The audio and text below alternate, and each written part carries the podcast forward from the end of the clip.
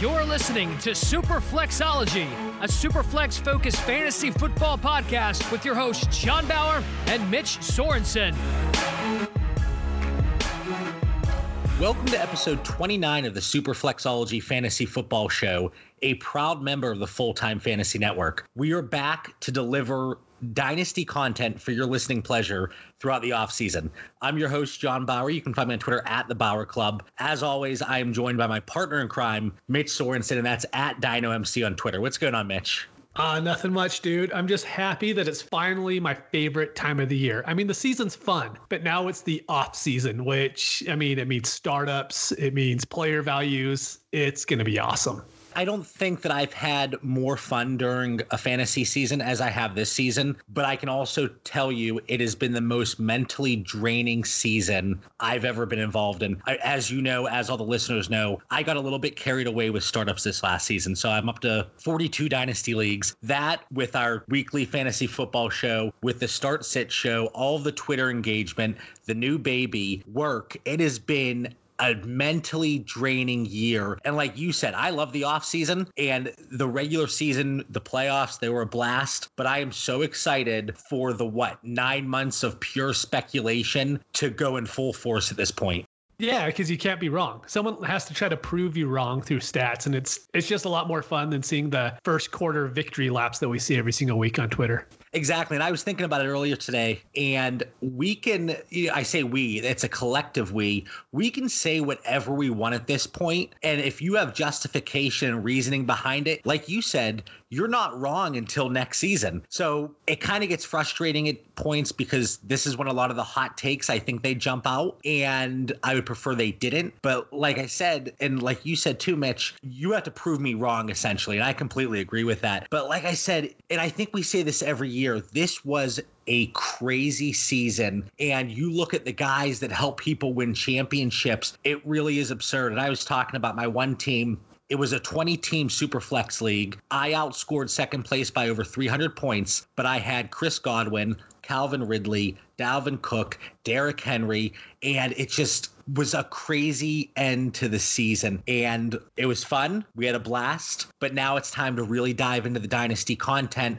I don't know about for you, but it feels like for everybody else, Dynasty kind of takes a back seat once the season hits. Yeah, it's it's fun to set lineups and stuff, but I mean, all about dynasties the off season. It's the draft coming up. It's being the first one to recognize what's going on in free agency, seeing who's a cut candidate, and being on top of all those things is how you're successful as a dynasty owner. Right, and you know, of course, people are doing daily, people are doing redraft, so I understand the focus going away from dynasty. And once the off season hits, which it has, and we start leading up to the rookie draft and free agency, that's when a lot of the dynasty activity starts really gearing up. And it's funny because we'll sit there during the off season and it will be you know, a certain week in a month, and we know very well it's going to be slow during that week. And you know, we've talked about we're always like, oh, let's make it through this two week stretch, and activity is going to start to pick up. And it really is like clockwork. We know exactly when things are going to pick up, when it's going to slow down. And at this point, startup season's upon us, right? You and I, we already took part in a startup, and it was what was started two weeks ago, I think.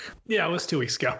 I enjoyed it. It was nice to get a startup, but I will say I was not as active during the startup as I typically am. And you've seen me. I'm in full force. I'm making trades left and right. But I think because it was during the fantasy playoffs, I was a little more reserved. And obviously my attention was a, it was elsewhere at the time, I think. So probably next year I won't do a startup during the fantasy playoffs. But as always, it was still a lot of fun. Yeah, and it's crazy. It's going to be predictive of what we see throughout the offseason is the rookie draft pick values are insanely high right now. And it's something that's going to be hard to keep up with because I think all of the calculators and everything, they just haven't adjusted for that yet. So for our listeners, we did a 14 team super flex startup and like we said, this was two weeks ago. The 2020, uh, and we included the 2020 rookie picks in the startup. The 2020 101, it went what 108 or 109 in the startup. It went before DeAndre Hopkins. You know, so that's kind of where we are with these rookie picks and the hype. And if you have those picks, you better not be moving them until the rookie drafts roll around. I think that's going to be a huge mistake. If you don't have the picks and you're looking to acquire them, I would throw feelers out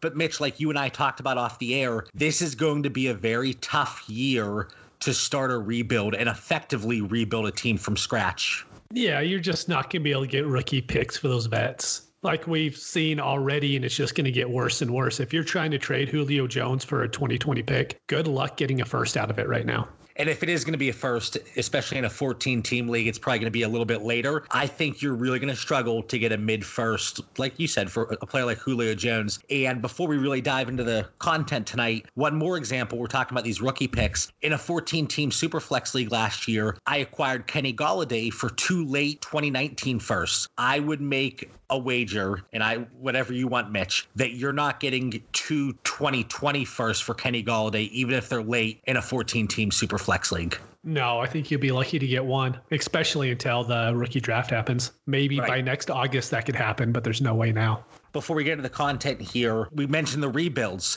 And this is probably the time when you want to start focusing on getting those 2021 picks, if anything, if if that's the direction you want to go. But those 2020 picks, man, they're going to be tough. Before we get into the meat of tonight's show, and we're going to ease into the dynasty content. So we didn't want to jump right into player values and talk about free agents and upcoming rookies. We want to talk about league settings and formats that we're looking at when we're getting ready for these startups. But before we get there, there was a really interesting thread, Mitch, that I saw on Twitter, and I want to pick your brain and I want to get your thoughts on it. How do you view a successful fantasy season, whether it's financially, whether it's strictly championships, whether it's the way you built your teams? In a nutshell, how do you look back at this 2019 season and think, yeah, that was a successful season?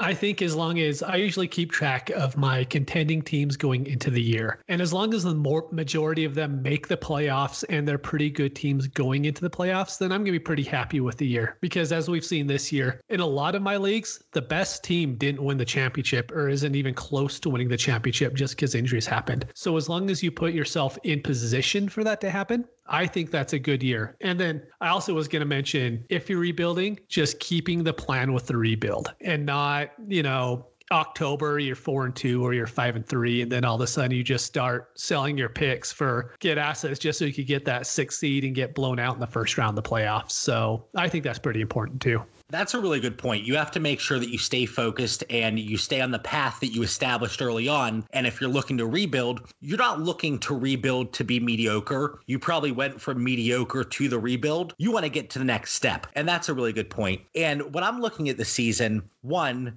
you can't be hemorrhaging money. I think it has to be a financially sound season. I would say as long as you're breaking even, we just mentioned off the air, Mitch, at least you're getting a free year of entertainment essentially. And that's why we're all doing this. It's for entertainment, but you can't be hemorrhaging money like I said. But also like you said, most of the teams that are winning championships, you can make moves during the offseason. You can make moves during the season and put yourself in a good situation to get to the playoffs and compete for a championship. Out of my 42 dynasty teams, 18 of them, it was 18 or 19, but I think it was 18, they were either first or second in points scored during the regular season. I am currently on pace to win three championships. You can do everything that you can to put yourself in a good situation, but once you get to the playoffs, there's so much variance. I had 13 teams in the championship game. Three of those are probably going to be a winner. And it's so easy to get frustrated. You and I, we talk in the different groups, and you can tell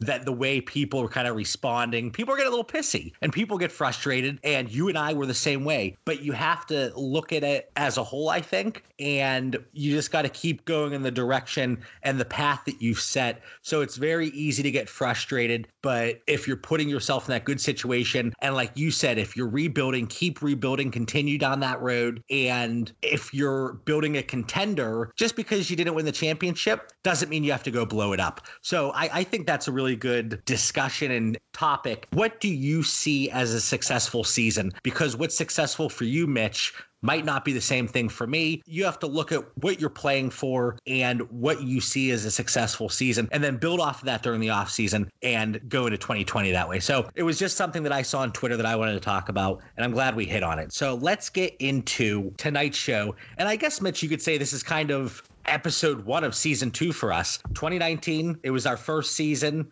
We started this show in what, April, and now we're here going into our second season. The off season's here and I am absolutely thrilled. Like we said, startup season's here. We want to talk about formats and settings that we really enjoy and some pros, some cons, some things that we're looking at when we get into these startups. Mitch, start us off. What is one setting that you really have to have when you're joining a new league? Well, I mean, this one's going to be the no brainer, but it's at the top of both of our lists, and it's it has to be Superflex or two quarterback. And actually, I really like two quarterback leagues because I made a couple of them this year, and they're a lot of fun. But I will never be in another one quarterback redraft or dynasty team again. And actually, I wish someone like DraftKings or FanDuel would have a super flex lineup that you could actually put in. I think that'd be a lot of fun and it would get a lot of traction. And I guess you could kind of say the captain contest is kind of like that, but I would like to see a full slate with the super flex or two quarterback. That would be very interesting. Obviously, I have super flex and two quarterback at the top of my list. I'm in a few one quarterback leagues, and it was because of the people that had asked me to join, I did. Moving forward, I won't do it. And the only reason for me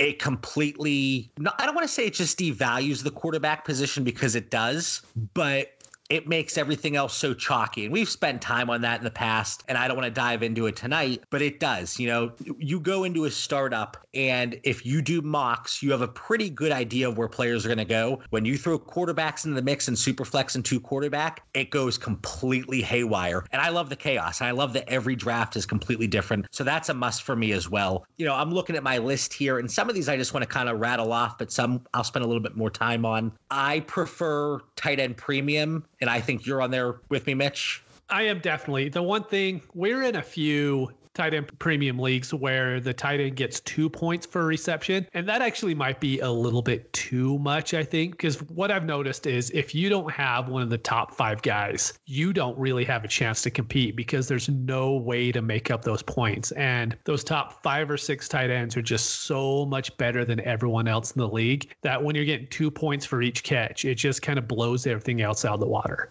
So I think I'm probably closer now to either starting two tight ends or 1.5, 1.75 as far as the premium goes.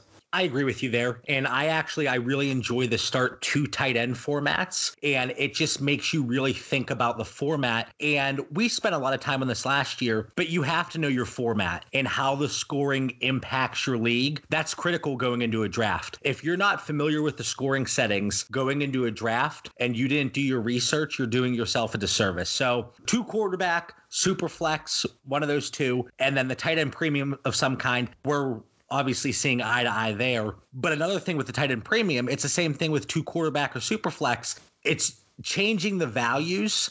And again, if you do your research, you have an advantage. So that's one of the reasons that I also like the premium for tight ends, and it kind of throws a wrench into everything. What's another setting that you have, Mitch?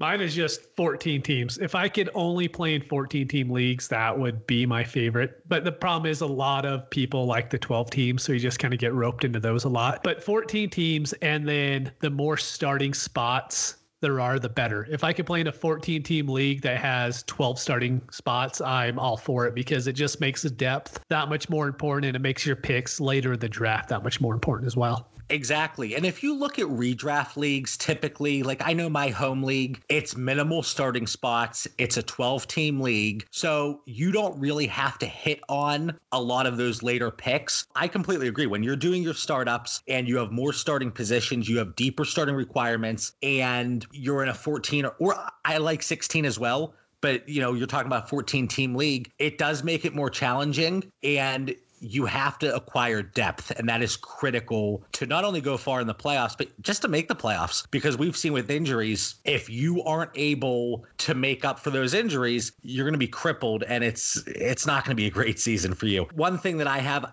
this is just me personally, I prefer a snake draft over auction, and the only reason for that, I've done two auctions. I'm terrible at them. I don't. Have you ever done an auction draft? I haven't, and it's mainly just because I like trading so much, and I think I'm good at the trading aspect and I'm afraid that I'll absolutely suck at the auction side of it. So I've done two auction leagues. Both of them, it took me until the second season. I, I worked trades. I was able to make some moves. But the first season with the teams I drafted, it was horrendous. Just my values were all over the place and obviously not a great strategy going in. But the snake drafts, too, of course, I love to trade as much as the next guy. Uh, yeah, that's one of the reasons too that I enjoy a snake draft over an auction. This one is interesting because I know last year we talked about it and we disagreed on it, but I think I may have convinced you to flip on the issue. I don't want to be in a league with all flex spots.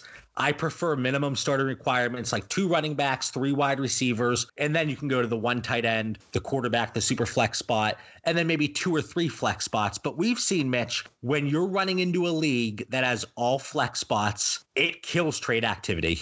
It does. So we're in what? It's a 24 team, two copy league that's two quarterback with 10 flex. And there's hardly any trading between those 24 teams because once you have your 10 flex spots, you could play anybody you want. And it really doesn't matter as far as who you drafted. If someone gets injured, you just plug someone else in and you're okay to go. So, yeah, you've definitely talked me into having more of the fixed positions and less flex spots than what I thought previously. And I understand that it allows you to build your team the way that you want to, but as a result, the negative side of that is if I have a running back or wide receiver get injured and I don't have a lot of depth there, I'm still okay. And I'm actually in another league like that. It's a 14 team super flex league. I actually, it's one of the championships that I'm going to win and my running backs were horrendous. And I I can't tell you right now who I had, but I'm pretty sure Adrian Peterson might have been my second best running back. So that kind of tells you how that team looked. But I had George Kittle, I had Travis Kelce, Julio Jones. I think I had Cooper Kupp on that team. So I was okay everywhere else, but I wasn't forced to make a trade because I didn't have to because of the requirements. So for me and Mitch now, I've been able to convert him. Not a ton of flex spots in relation to the fixed positions. This is another one that I'm very passionate and I think strongly about. You cannot have a toilet bowl for your first overall draft pick. So the 101 should not be awarded to a toilet bowl winner. And I'm pretty sure that you share my same thoughts there. Yeah, actually, I didn't know there was a debate about this till I saw one on Twitter like probably three weeks or a month ago. I don't understand why you would ever have a toilet bowl for the 101. The 101 should go to the worst team in the league so they could get better and then the 102 should go the second worst team in the league. Just like the NFL draft works, that's how your dynasties should work as well. So here's the argument I receive and the pushback that I get whenever I have a debate with somebody on this. They say, well, the teams that are out of it should have something to play for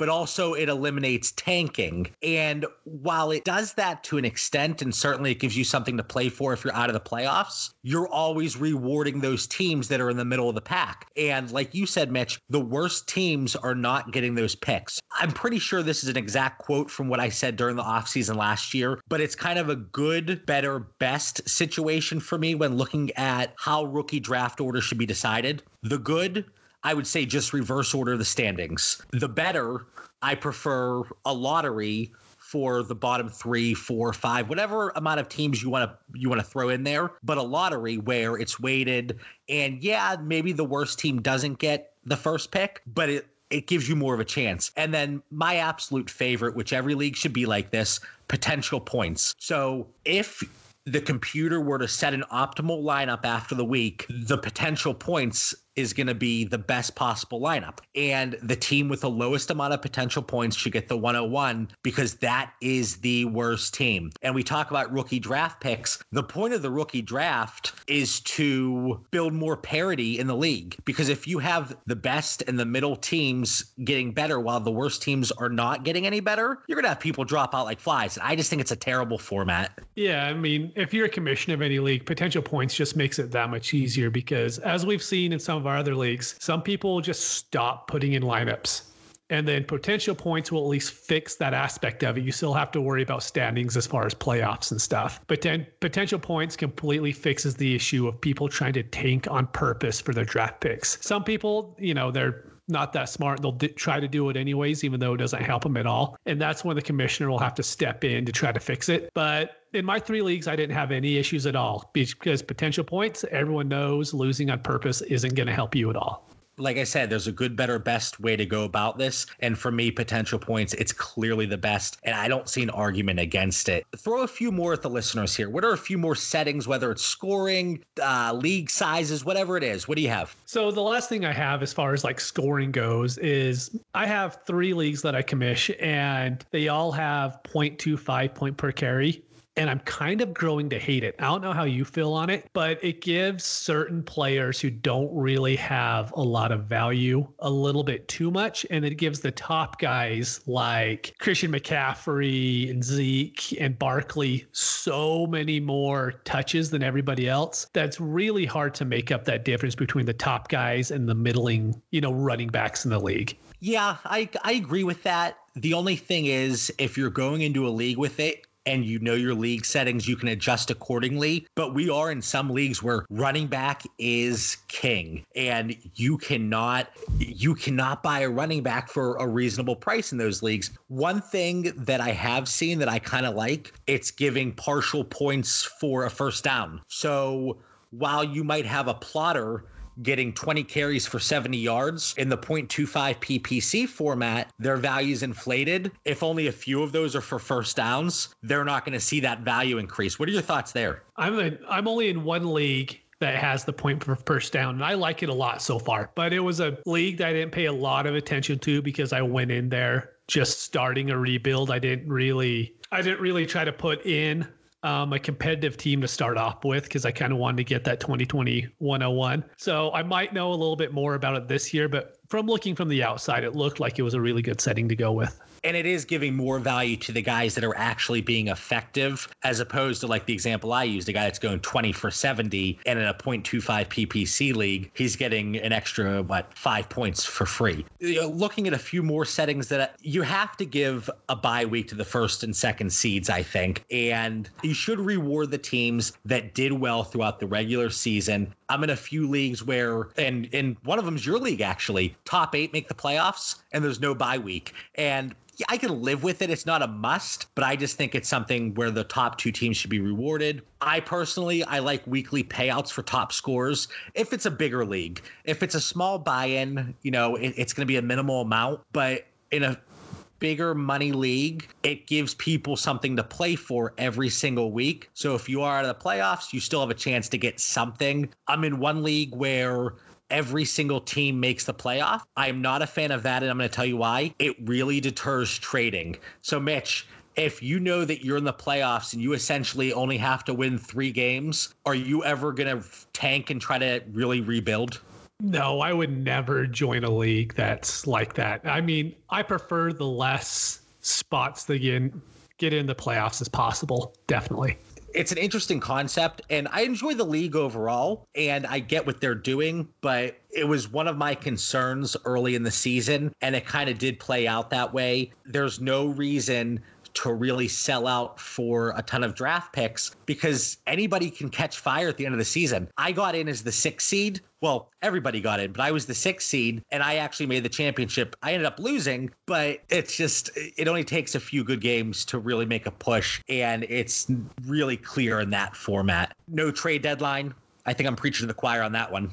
Yeah, that one's pretty big, but I was going to hit on this one because you hear a lot of backlash on it on Twitter about about people worrying about really bad trades and people selling out and how it just absolutely ruins the league to have a trade deadline. And I think as long as everyone's paying for the year ahead, there's no issue at all. So I'm in six or seven leagues that have no trade deadline, and every single one of those you have to pay a year ahead. So 2020 is already paid for. So if you orphan after this year, the person taking over that team is going to get that free 2020 season. And I didn't see one trade trade that I was like, whoa, that's going to kill the league or anything even close to that. And it's, I just think it's a non issue unless you're not paying ahead. Like if I'm not paid for 2020 and there's no trade deadline, I could see huge issues coming with that. But I think as long as you pay ahead, you'll be completely okay. And the key there is paying ahead. And just like you, I'm in several leagues with no trade deadline. I can't think of one where I looked at a trade and thought that was completely off the wall and one sided. I like no trade deadline for the reason that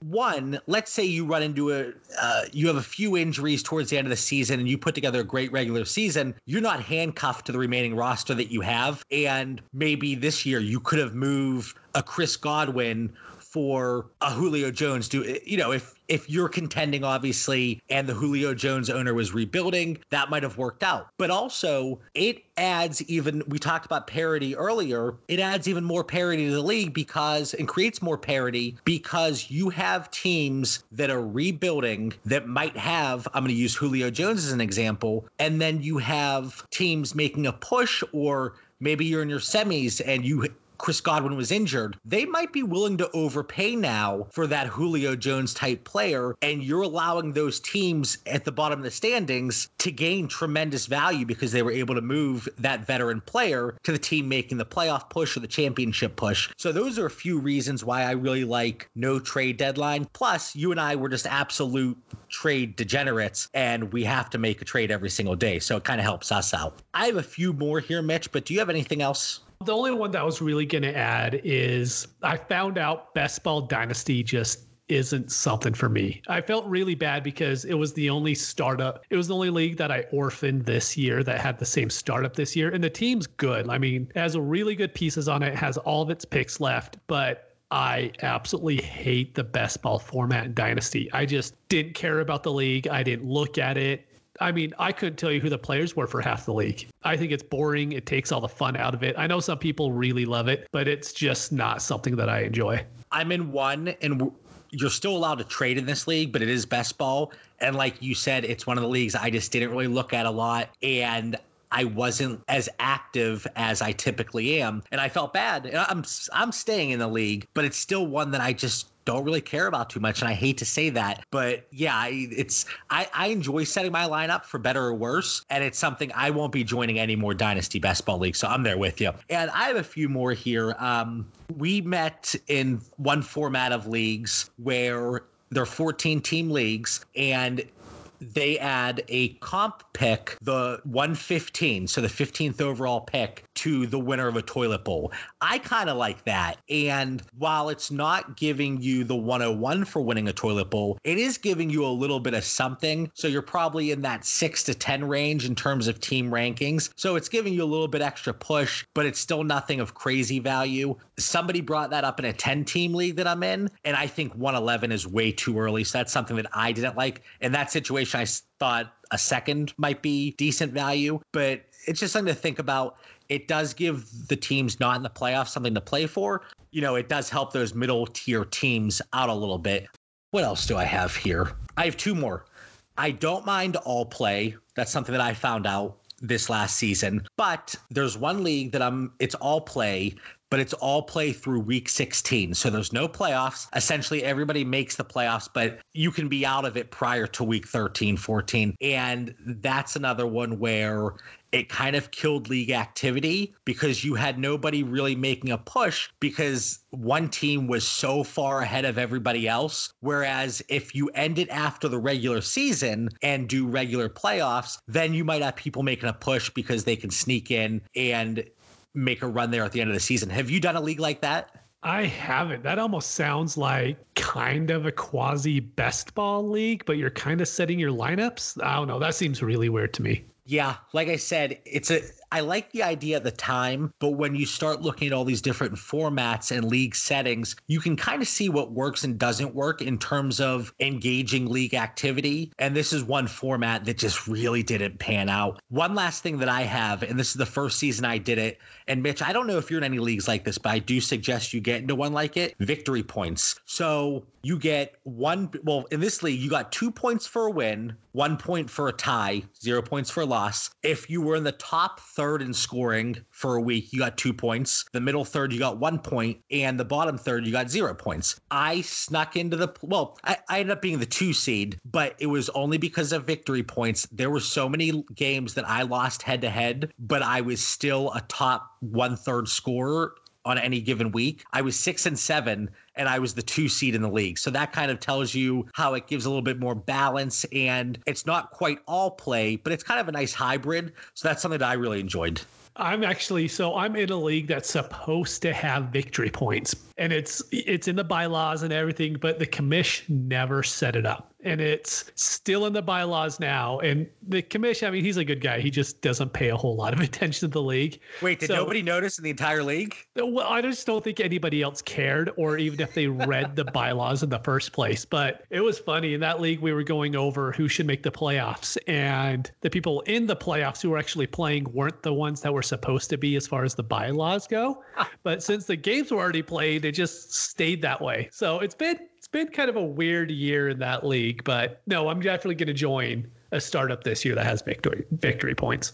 That's always good whenever nobody notices a certain setting. Yeah, that needs to be taken care of your leagues did this and the other there's a few other leagues that were in like this and i absolutely love it and it kind of goes with the victory points but a little bit of a different spin let's say you have six teams make the playoffs top four are based on standings fifth and sixth seed are based on points for. so you could have a team that just awful matchups every single week but you're putting up points you might be and we've seen it. Teams are four and nine going into the playoffs, but they're a top four team in points for. I think that is a really good setting that keeps teams active and engaged a little bit longer in the season that might be having a bad year, but they're putting up points. And I, of course, I know you like that because you do that in your leagues. Yeah, and we saw it play out too, is where some people realized, oh, hey, my record sucks, but I'm still scoring a lot of points. So they try to become a contending team. I don't actually think it worked out for that owner, but they actually went out and made trades. And that wouldn't have happened unless that setting was in place. Are you talking about me because both in Empire and Champions League, I made the playoffs based off of points, and neither of those leagues worked out for me this season? It was that and Listener League, but that one wasn't you. Wait, that was me. Too. Yeah, I, I, I, there were three leagues we were in together, and I made it based off of points. But that kind of shows you my luck for this year. I was getting beat up week in and week out, and I always put the message out in our group chats after I give up a lot of points and I say that I fired my defensive coordinator. I think I fired my defensive coordinator seven or eight times during the season in various leagues. So again, it, it's unlucky, but if you put this setting into your league, it kind of restores that luck a little bit and gives a little bit more balance. So it's something that I love to see that going into a league. It's not make or break for me necessarily, but it's something that I really enjoy. So those are kind of the formats and settings that we look for. And there's no right or wrong answer here, except for the toilet bowl winner getting the 101. I think that's a wrong answer. But everything else, it's all personal preference. But these are things that we look for when joining a league. And I hope we gave you the rationale behind it. It's not just arbitrarily, oh, this is why I like this setting, or this is a setting I like, and that's it. So we talk about settings, we talk about formats, and Mitch, we've talked about this so much during the offseason last year, but it's really important to know your league settings, especially prior to a startup. So I'm talking about scoring, the schedule, how playoffs run, payouts, trade deadline, starting requirements, rookie draft order. There's so many things that go into a league that you need to pay attention to. So if you're blindly joining leagues and you don't check the bylaws, that's on you as an owner. Do you have anything on the settings, Mitch? Now, the one thing that I was going to add is it needs to have an app or something built into where you could talk trades with people. I'm in the Twitter leagues that I'm in, they're not very active because people aren't really active in the groups. But when you get in a GroupMe and there's actually a really good group guy of guys that are really active you know usually bouncing sit starts off each other you're bouncing trades trip values and i think that helps out the league a lot so that's definitely something else that i have to have in the leagues that i forgot to mention I think it needs to be a requirement too. So I'm actually really glad you brought that up. We're in leagues where people drop out of the league chats, and that's never a good sign. And it's tough for, you know, you talk about these different league sites that host the leagues, and they don't really, they don't have the time to enforce that, that there has to be league chat. So the league members they essentially go in and set up themselves which we've done in any league we're in. But you have people they refuse to join the chat and you see people once the season ends they drop out of the chat and you just know like it's not a good way to stay engaged in the league. And i think in dynasty you really have to have that and kind of the sense of camaraderie. And it just makes the league more fun whenever you're able to talk to everybody and everybody's available. So i'm actually really glad you brought that up mitch because that's a good point you know, like Mitch and I said, we are so excited to get back to the Dynasty content on a weekly basis. We loved and I'm, you know, I think I'm I could speak for you here. We love doing the start sit shows with Dan and Jordan. It was an absolute blast. But for me personally, I'm a dynasty guy through and through. And this is what made me really want to get involved as much as I am in the fantasy community. So getting back to the dynasty content on a weekly basis and the craziness that's been the last month of my life personally, it's been a little hectic. So we even had to cancel a few of the start sit shows, but I'm ready to gear up here.